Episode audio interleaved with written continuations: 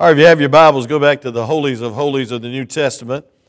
Jesus is praying, and I want you to know that he's praying with some great, great depth of heart. Of course, he's God and he's Jesus, and of course, he knows how to pray. If you've ever want to learn how to pray, then you just need to study this prayer. It's the real Lord's Prayer. He's just taught some great lessons to his disciples about in this world you shall have tribulation and he mentions world over 17 times, I believe, in this 17, 17th chapter. And it's really a great prayer on how to be of good cheer and overcome the world. A lot of times we take the chapter headings and we just drop the thought. But I want to tell you something. John 16 33 leads right into John chapter 17. And folks, if we're going to be overcomers, we need to find out who God is and have a relationship with Him. Last night I was minding my own business, just uh, going through these principles, and the Holy Spirit just said, You need to check and make sure this gentleman's saved. And so I just stopped everything and I said, Now listen, do you know you're saved? We can't talk about spiritual oneness. We can't talk about ministering out of fullness because if you're not saved, you're empty. And the most you can do is manipulate. And uh, I asked the young lady, I said, Did you get saved? She said, Yes, I did. The youth pastor, uh, I called him to my house after I got under conviction. I know I'm saved. And I looked at him and he says, No, I don't know I'm saved. But praise God, he, he, he, knew, he knew in a few minutes because he met the eternal God. And I'm going to tell you something. If you think you can build a marriage without God, you got another thought coming. You think you can build a life without God, you got another thought coming. We need God.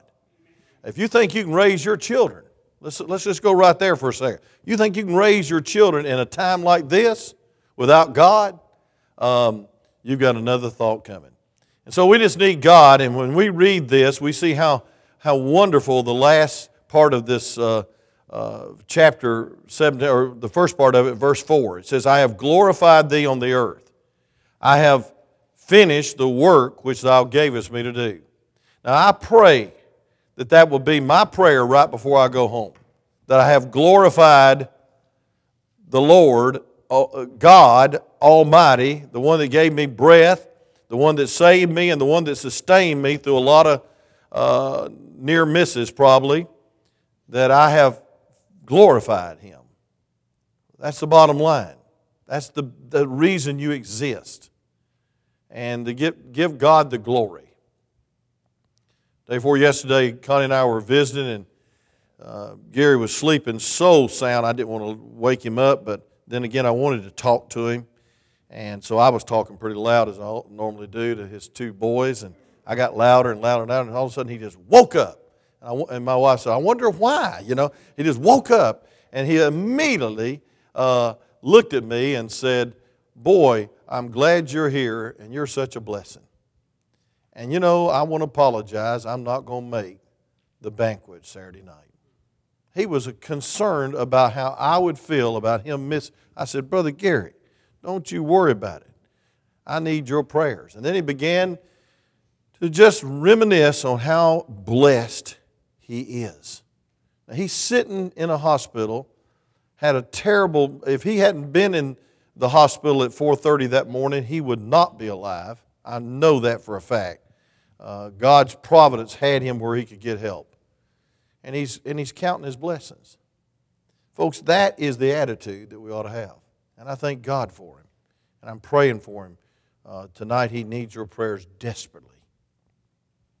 But, folks, I believe that we all can say whatever we can say about our life, we ought to say this I have glorified thee on the earth, and I have finished the work which thou gavest me to do. Uh, Paul said it like this He said, I've finished my course, I've kept the faith. Amen. I fought a good fight. And folks, the fight is against the flesh, the world, and the devil. So we need to finish right. And if you don't finish right, whatever you did right before will be forgotten. We need to finish right. And I want you to see verse 4 and 5, uh, uh, something that's just, just blows my little mind, and I cannot even conceive it, much less try to preach on it, but I'm going to do it anyway because it's the Word of God. And that is this topic What happened before the world was. What happened before the world was? Let's stand on the Word of God. I'm going to read one verse, and you're going to say, Praise God, thank the Lord for that. It says, and now, because a lot of you look tired. I thought I was tired, but when I looked at you, I feel young. Amen. But anyway, I've had a rough day. This is a great congregation. I mean, this, this building looks so much bigger without these lights. And several people said they missed the chandeliers. I don't. It makes this place look bigger. Amen. And, and you're filling it up, and that's great. But look at this. It says, And now, O Father, shh.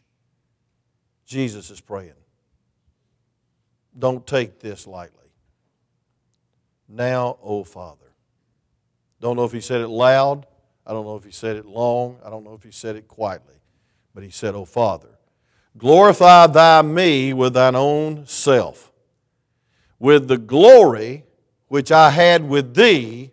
And here's the phrase I want to take and preach just a few minutes on before the world was. Let me repeat that verse. And now, O Father, glorify thy me with thine own self, with the glory which I had with thee before the world was.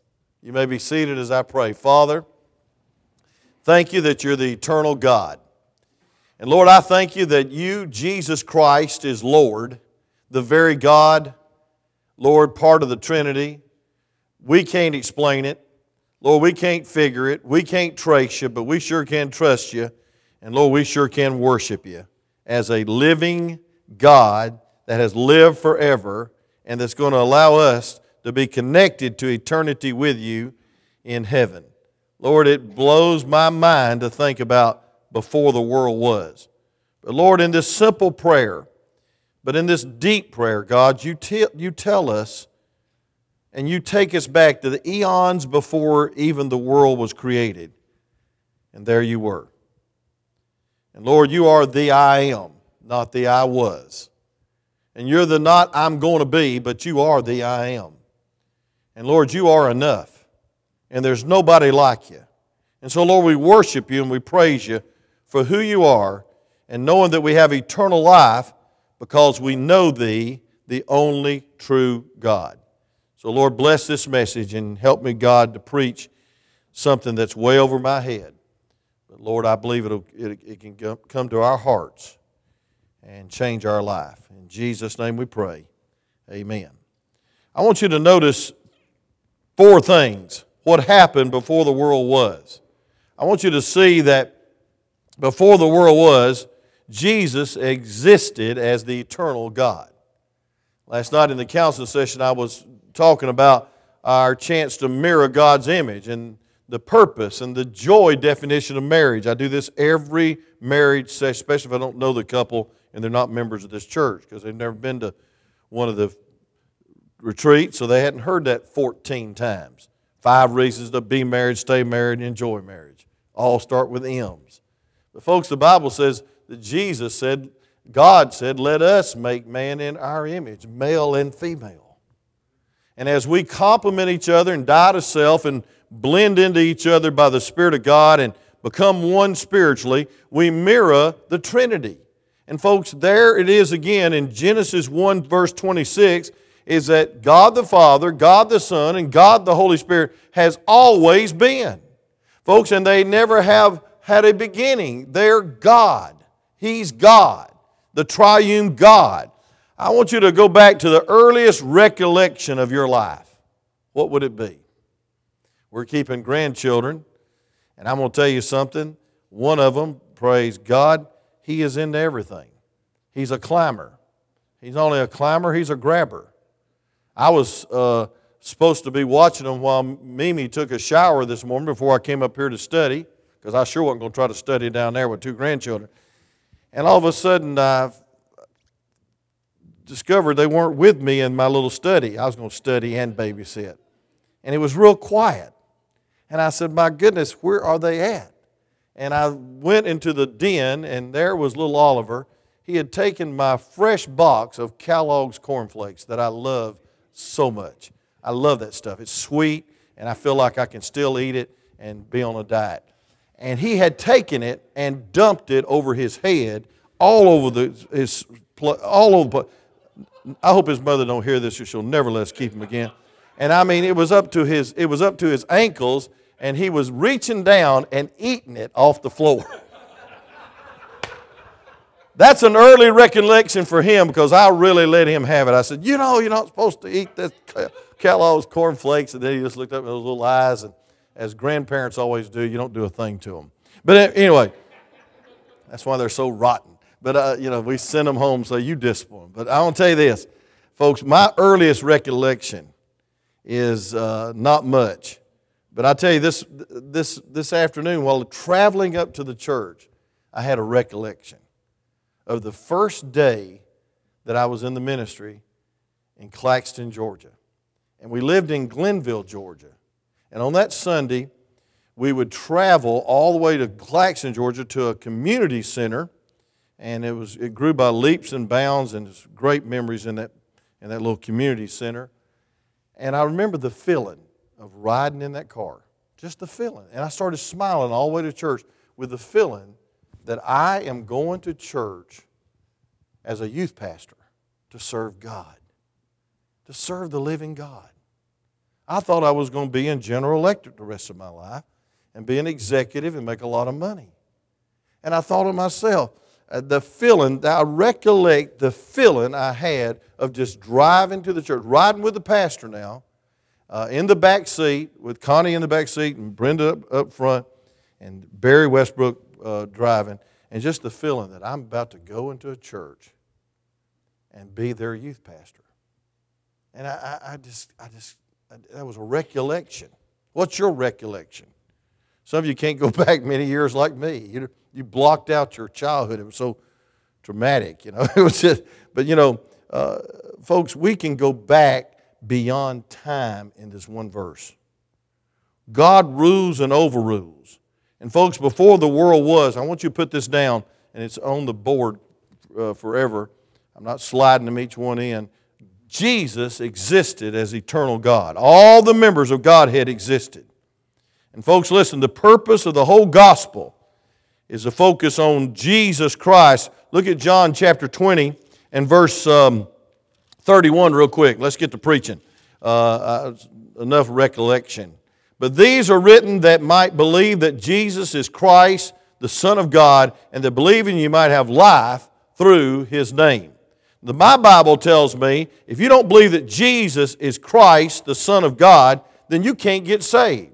Believing ye that ye have life through his name. A lot of people think they just believe about Jesus and they believe there is a hell and there is a heaven and they miss heaven. And, but, folks, the Bible, the eternal God is Jesus Christ. Jesus is God. That's the deity of God. In John chapter 1, we're in John 17 while it's recorded that he's praying, and I don't know how uh, John put down this whole prayer. I would have been so awestruck that I couldn't write anything down. Maybe God gave him total recall after the prayer. But it says, In the beginning was the Word, and the Word was God, and the Word was God, and the same was in the beginning with God. And folks, listen, He was in the beginning. And the Bible says in John chapter 8, look, same, same book, John chapter 8, and look at verse 58, an outstanding um, uh, verse. Uh, they're all outstanding, but this one's just so pungent about the deity of Christ. John 8, verse 58, the Bible says, Jesus said to them, Verily, verily, I say unto you, before Abraham was, I am. Before Abraham was, because they were all enamored by Abraham. And he says, Your father Abraham rejoiced to see my day, and he saw it and was glad, verse 56. He was saying, Abraham saw me at Mount Moriah. He saw me in that sacrifice. He saw me in that, that, uh, that blood that was shed. And folks, he said, he said, but I want you to know this. He said, Verily, verily, truly, truly, I say unto you, before Abraham was, I am. Folks, people attempt to stone him, but before Abraham was, he was born. Look at John chapter 10, verse um, 33, real quick. John 10, verse 33. Show you a lot of scripture tonight on the deity of Christ because you need it. We need it. The Jews answer him, saying, For a good work we stone thee not, but for blasphemy we cause that thou be a man making thyself God. And so they said, We're stoning you because you say you're God. Well, I'm going to tell you something. Not only did he say he was God, he is God. He's virgin born, that was a necessity. Uh, folks, listen, um, folks, before uh, there was people born, God existed. He, didn't, he wasn't born in this world. A son is given. Amen. A child is born, but a son was given. And, folks, number two, uh, we see Jesus shared the Father's glory. Now, here's where it gets really deep and glorious and, and, and, and, solid in our, in our belief. The Bible says in verse 5, John chapter 17 now, John 17, verse 5, it says, And now, O Father, glorify thou me with thine own self, with the glory which I had with thee before the world was. The glory. So, number two, Jesus shared the Father's glory, uh, and, and, and, and it's, it's evident in this verse before the world was. Turn to Hebrews real quick. You know where I'm going. Hebrews chapter 1. Hebrews chapter 1. And I want to show you the, one of the most beautiful descriptions of Jesus Christ in the Scripture. Hebrews chapter 1. All you preachers know where I'm going, but uh, go there anyway. Hebrews chapter 1, and you ought to definitely circle this, highlight it in yellow or pink or purple or whatever. Just don't forget it. Look at Hebrews chapter 1, verse 3. Listen to this. I, I got to go back to verse, verse uh, 1 and 2. It says, God, who has sundry times and divers matters spake in times past the fathers by the prophets, hath in these last days spoken to us, now listen to this, by his Son. Amen? Jesus ought to be special to you, very special, because he's God, whom he hath appointed heirs of all things, by whom also he made the worlds. But look at verse 3. Powerful. You ought to get this.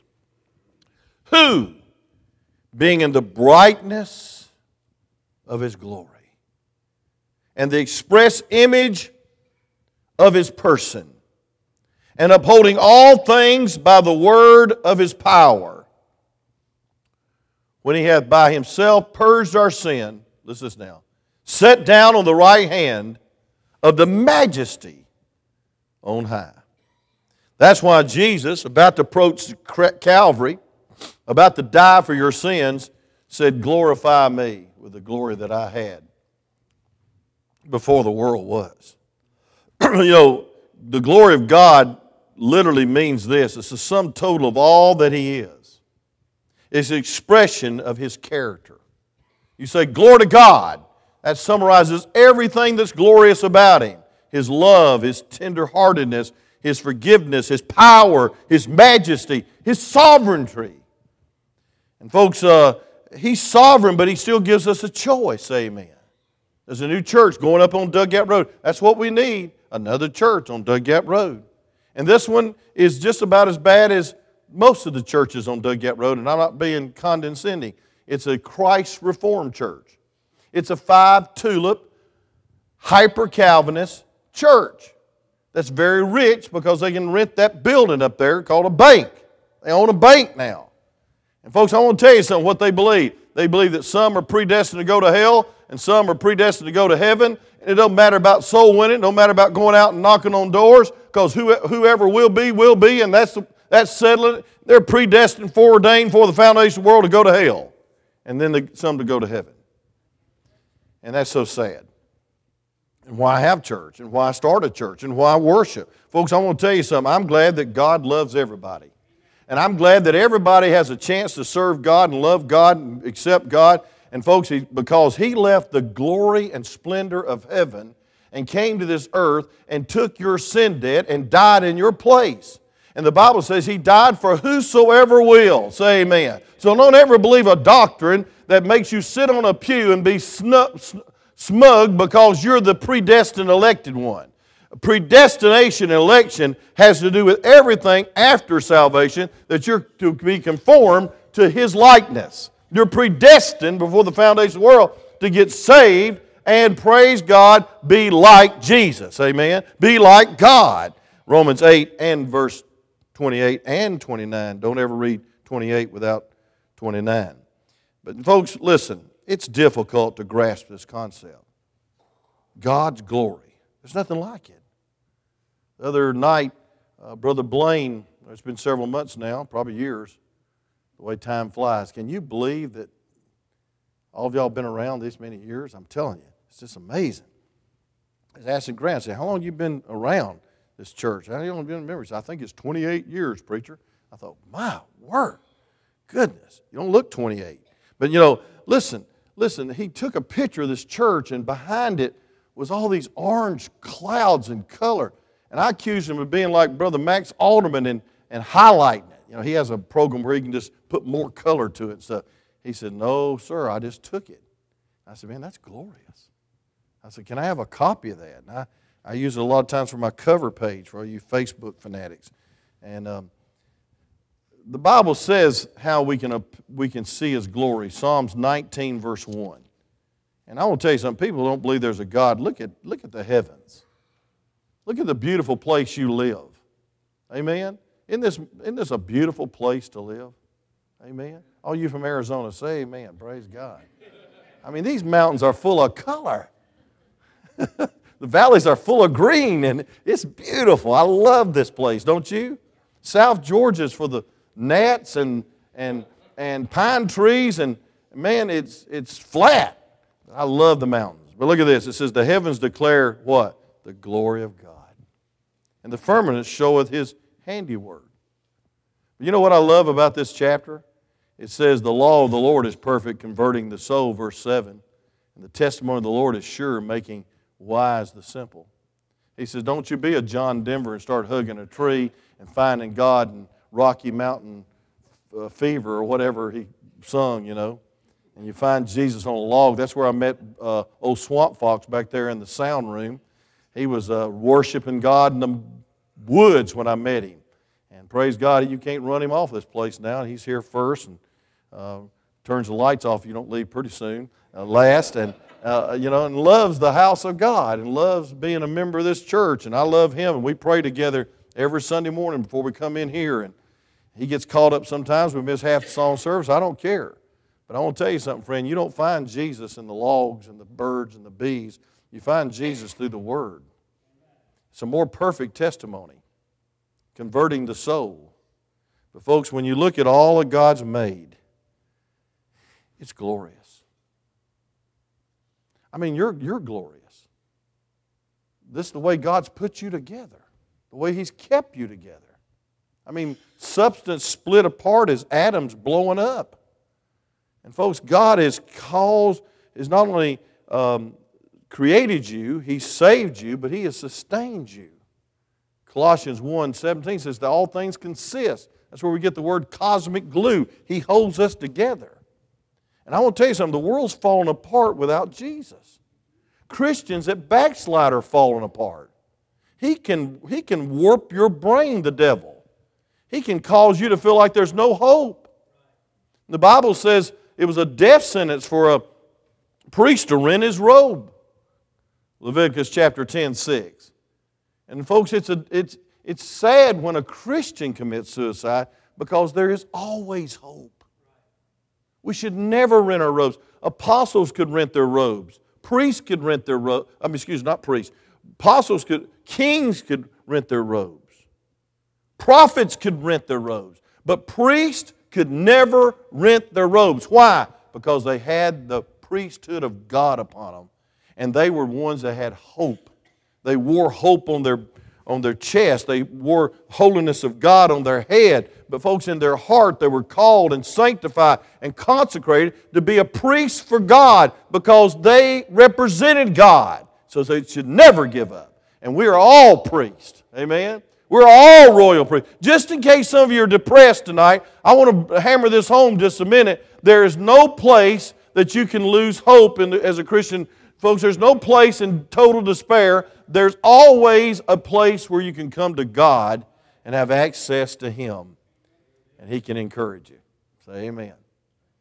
And I feel so sorry for people the devil blind says there's no reason to live. There's no reason to live. And that's a life in the pit of hell. And so we see it. Just as the rays of the sun cannot be separated from the sun, Jesus Christ cannot be separated from God. He's God. And He's glorious. It's an amazing thing to think about. Before the world was, Jesus was there. and he was sharing the glory of God because he is God. And if you wrap that, your brain around that too long, you will probably get confused because you can't figure that out. You must believe it. Look at uh, verse 22 of John 17. Let's go back to our text. I love series. I can just take my time. And I, I, like, I like the way you take your time listening. It says, In the glory, verse 22, chapter 17, look at it. And the glory which thou gavest me, listen to this now, I have given them. That are they, that they may be one, even as we are one. Whew. Folks, the Bible says that we can be one as the Trinity's one. That's why male and female ought to be one as Christians couples. That's why we have hope for every marriage in this place, not to be shattered by the philosophies of the world and the adulterous, wicked generation that's attacking every marriage. We have Him, and we have the Spirit, and we have His glory. Our marriages ought to be glorious. Raising children ought to be glorious. I don't care if you have to sweep up Kellogg's cornflakes or they're knee deep to the, to the kids. Amen. Some of you mothers are looking at your husbands and say, I could tell him better stories than that. and I know you could. I remember one time the twins got quiet and they were in the, in the uh, kitchen by themselves, Stephen and Stephanie. And we let them stay in there too long. And I remember they decided they were going to bake a cake like mama. They pulled out everything in the refrigerator and broke it in pieces and put it in a big old bowl before we got there. Guess what? I didn't eat it. But anyway, I'm, say, I'm saying this, friend. It's glorious to have children. It's glorious to go through all that glory. It's glorious to see them turn out right. It's glorious to be married. It's glorious to be in this church. It's glorious to be in the ministry. There ought to be a good feeling in our hearts that God has called us to bring glory to the eternal God. What a purpose! And what a depth it ought to be to our worship. And that's why I rebuke this worldly crowd that brings the world's music into the house of God. I think it's an abomination. I think it's as sad as the Democrats looked last, last night. You can put on a little smile and dance around if you want to, but I want to tell you something. If it's not scriptural, it's not spiritual. Say amen right there. Folks, I want to tell you something. It's wonderful to worship the eternal God. hey, I don't have to get worked up. I don't have to get jazzed up. I don't have to get piped up. And you better not put rap music on me to try to get me to worship God. I know who He is. I've read His book. Praise God, I knelt down at an altar and talked to Him, and He's answered prayer already. Somebody got saved last night. I live for that. I don't have to be worked up, piped up, orchestrated up. I rebuke that kind of worship. In the name of Jesus, I rebuke it. You say, oh, you shouldn't be that mean. I'm just that blunt. And I, hey, listen, I'm about to get out of here probably. So I might as well just end right. I'm going to stay like I started. Straight. Not, not unkind, not crass, and not embarrassing people. Just preach the truth. He's glorious, and our worship ought to be glorious. I didn't say dead, oh, you orthodox people, but I'm saying glorious. See, God has given us an opportunity of a lifetime to realize that God doesn't need man for anything for him to be glorious. He allows us, by his grace, to share his glory. I wish I could repeat that.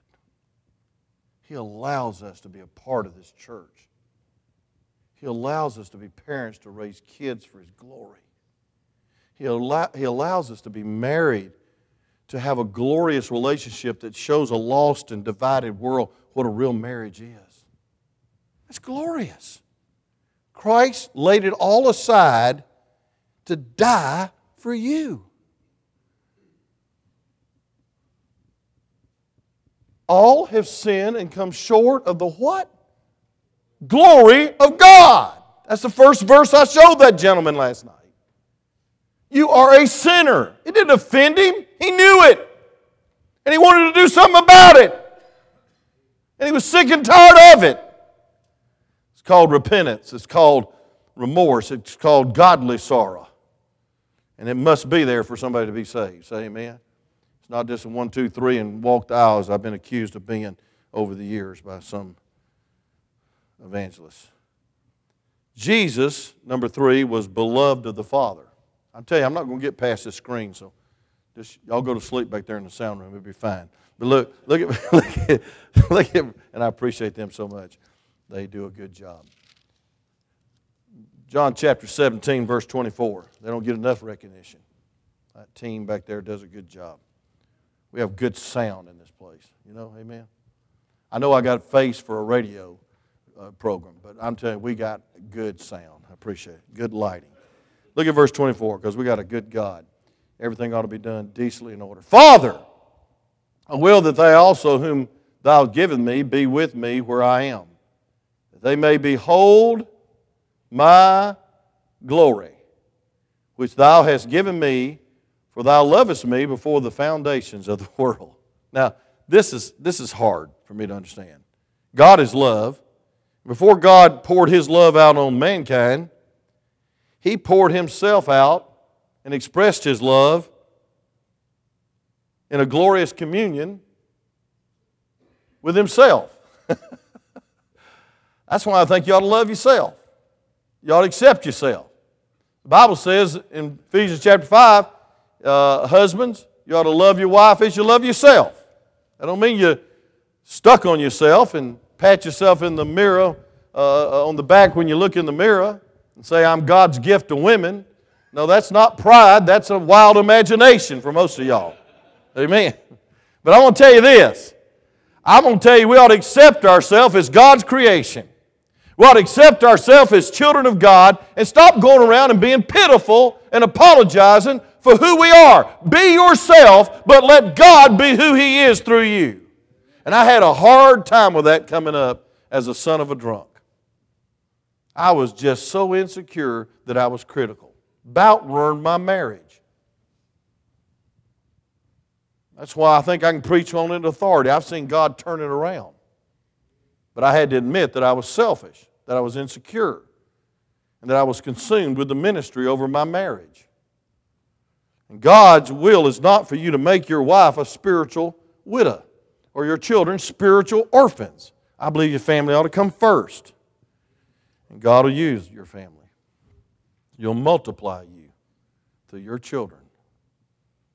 But, folks, God's love. The scripture especially points out the Father's love for his Son. Uh, when he was baptized, Matthew chapter 3, verse 17, what did he say? Matthew 3, 17, look at it. We, we got to go. We got to move chairs. I'm trying to preach so th- those kids will finally move them. I, I'm looking to see if they'll go towards there. You know, I'm going to keep preaching till I hear the chairs set up. But look, look at this. It says in Matthew 3 17, and lo, a voice from heaven saying, This is my, next word, beloved Son, in whom I'm well pleased. Do y'all say that about your children? They're your beloved son? They're my beloved daughter. It's nothing like children. I'm consumed with it.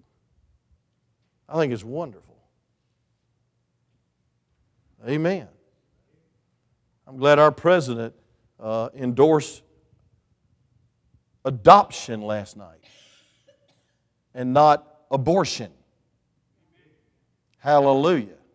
I about jumped out of my seat and said, Praise God. And I'm not trying to be political, but I want to tell you something, folks. I'm going to be spiritual for a second. Abortion is murder. Same sex marriage is abomination. And I don't care what party you're affiliated with, if it's affiliated with that junk, it's sin. And there's some Republicans that are sinful too because they believe in that junk. We are not Republicans or Democrats. We're independent Baptists that believe this Bible. And the Bible says life begins at conception. And we're studying tonight that Jesus was, a, was born, uh, given to this world, but he wasn't born into this world. He was born of a virgin. He's God. And folks, God loved Jesus, and Jesus loved God, and the Holy Spirit loved them all, and they loved each other, and then they loved us. Matthew 17, 5, at the transfiguration, what did he say? This is my beloved Son, and whom I'm well pleased. And look at this hear him. I believe you ought to love God's Word. And I believe you ought to love God's Word because He loved you enough to give it to you. And his brother Jeremy's going to teach us on Sunday nights and a few Sunday nights. A whole lot of men and ladies died for it, shed their blood, lost their families for the King James Bible. And we think, oh, it doesn't really matter. You know, whatever sounds good. Well, I want to tell you something. When they take the blood out of the Bible, it don't sound good. When they call Mary a young, a young lady instead of a young virgin, it don't sound good. I'm just going to preach on everything I believe and run everybody off for the anniversary. But, folks, listen. Listen to me. Prophets bore witness of the Father's love for the Son. Matthew chapter 12 and verse 18 is a quote of Isaiah 42, verse 1. Jesus alluded to the Father's love to his, to, in the parable about the wicked men in the vineyard. And Luke chapter 20, turn there real quick. Luke chapter 20, I studying that this afternoon. It's fascinating. Just fast, the parables, earthly stories with a heavenly meaning so we can understand them. Let me just give you this and we'll close with a couple more verses.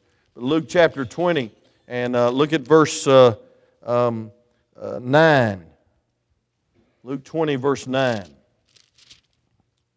The Bible says, Then began he to speak to people a parable. A certain man planted a vineyard and let it and, and led it forth to husbandmen, farmers, and went into the far country for a long time. At the season, he sent a servant to the husbandman that they should give him of the fruit of the vineyard, but the husband beat him and sent him away empty. And again, he sent another servant, and they beat him also and entreated him shamefully and sent him away empty.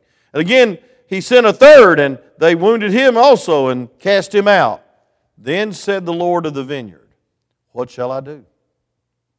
I will send my beloved Son.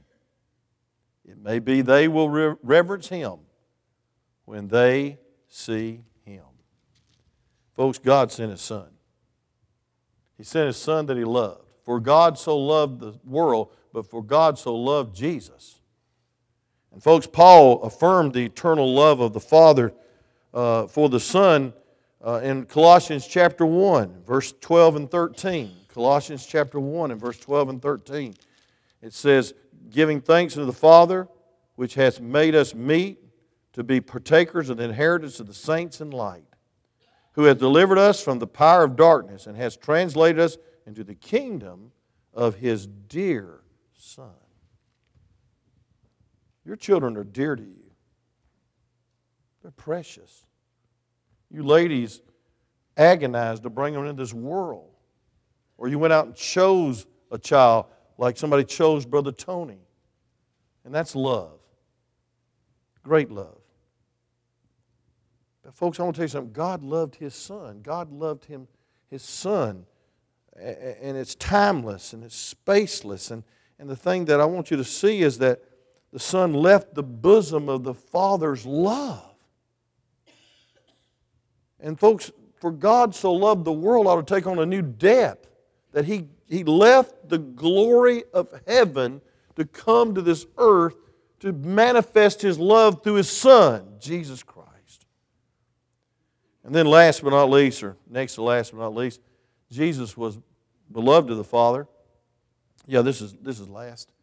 But the Father established eternal purpose. He established eternal purpose.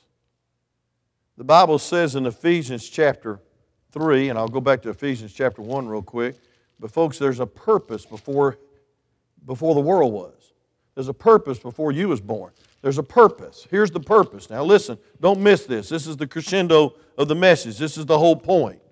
In uh, Genesis, Ephesians 3:11, the Bible says this. I'll find it in just a second. I'm sorry. It says, according to the eternal purpose which he purposed in Christ Jesus our Lord. The eternal purpose was purposed in Christ Jesus our Lord. What was that purpose? We'll go back to Ephesians chapter 1, verse 6. Don't you love to study the Word of God? Say amen. Encouragement. Now, I'm so deep, I don't even know if I'm over, under, or getting through or nothing. Amen. Just, just hang in here for a second. Amen. Don't pack up. Don't answer Facebook. But look at this uh, Ephesians 6, uh, 1 6. Ephesians 1 6. to the praise of the glory of his grace, wherein he has made us accepted in the beloved. Why are we accepted in the beloved? That means we're accepted in Jesus. We get to heaven, it's in Jesus. The reason that we're accepted in the beloved and we're forgiven through the blood, the Bible tells us in verse 6 to the praise of his glory. You were saved for the praise of his glory. I had to start praying, Miss Rose, for the glory of God for my daddy to be saved. I was praying for my convenience. I was praying for sanity. I was praying for a semblance of peace. I was praying for my mama not to live in hell no more. That's what I was praying for many years. And God changed my prayer and said, For the glory of God, save Cleveland James Cofield. And He did. Woo! And I'm going to be with Him one day. See, I'm still just a kid with a saved daddy. Praise God. Now look at Ephesians 1 12. We're, we're closing now. Y'all getting something out of this? It said that we should be to the praise of His glory who first trusted in Christ. God gives you faith to trust Christ. Why? To the praise of His glory. One more thing to show you the eternal purpose that was established before the world was. Verse 14. And I want to read verse 13 for all the hyper Calvinists in here. It says, In whom ye also trusted after that ye heard the word of truth, the gospel of your salvation, whom, all, whom also after that ye believed, you were sealed with the Holy Spirit of promise, which is the earnest of our inheritance. That's the down payment of heaven is being saved. Heavenly peace, heavenly joy, heavenly purpose. Listen to this now. I got to hurry until the redemption of the purchased possession, unto the praise of his glory. I don't have time to finish this, but I want to tell you something, friend. What it's talking about is before the world was, God had an eternal purpose established. Before the world was now. And it's not an excuse for carelessness or disobedience, it's a reason for encouragement, for obedience, and for service. Folks, God had this purpose that He would be glorified through His Son, the Lord Jesus Christ. And that you would have a privilege of being in Christ. This is over your head. Read, read Romans 11 33 sometime. It's way over your head. But God's eternal plan was you to believe it and act upon it and receive the Lord Jesus Christ as your personal Savior and bring glory to the eternal, glorious God. I don't know about you, but it makes me want to grin. it makes me want to smile. And it makes me want to rejoice. And it makes me want to look up when I want to die and give up and say, Glory to God, I have a purpose. And that purpose was before the world was that God be glorified through you. Let's pray. Father, that's way over my head. I can't fathom it, I can't understand it, but I believe it. And Lord, it's so glorious that I just want to bow before you and say, God, you're enough. And Lord, you're enough. And Jesus, your love and blood was enough. And Lord, I worship you. I adore you. I bow before you and I yield to you best I know how.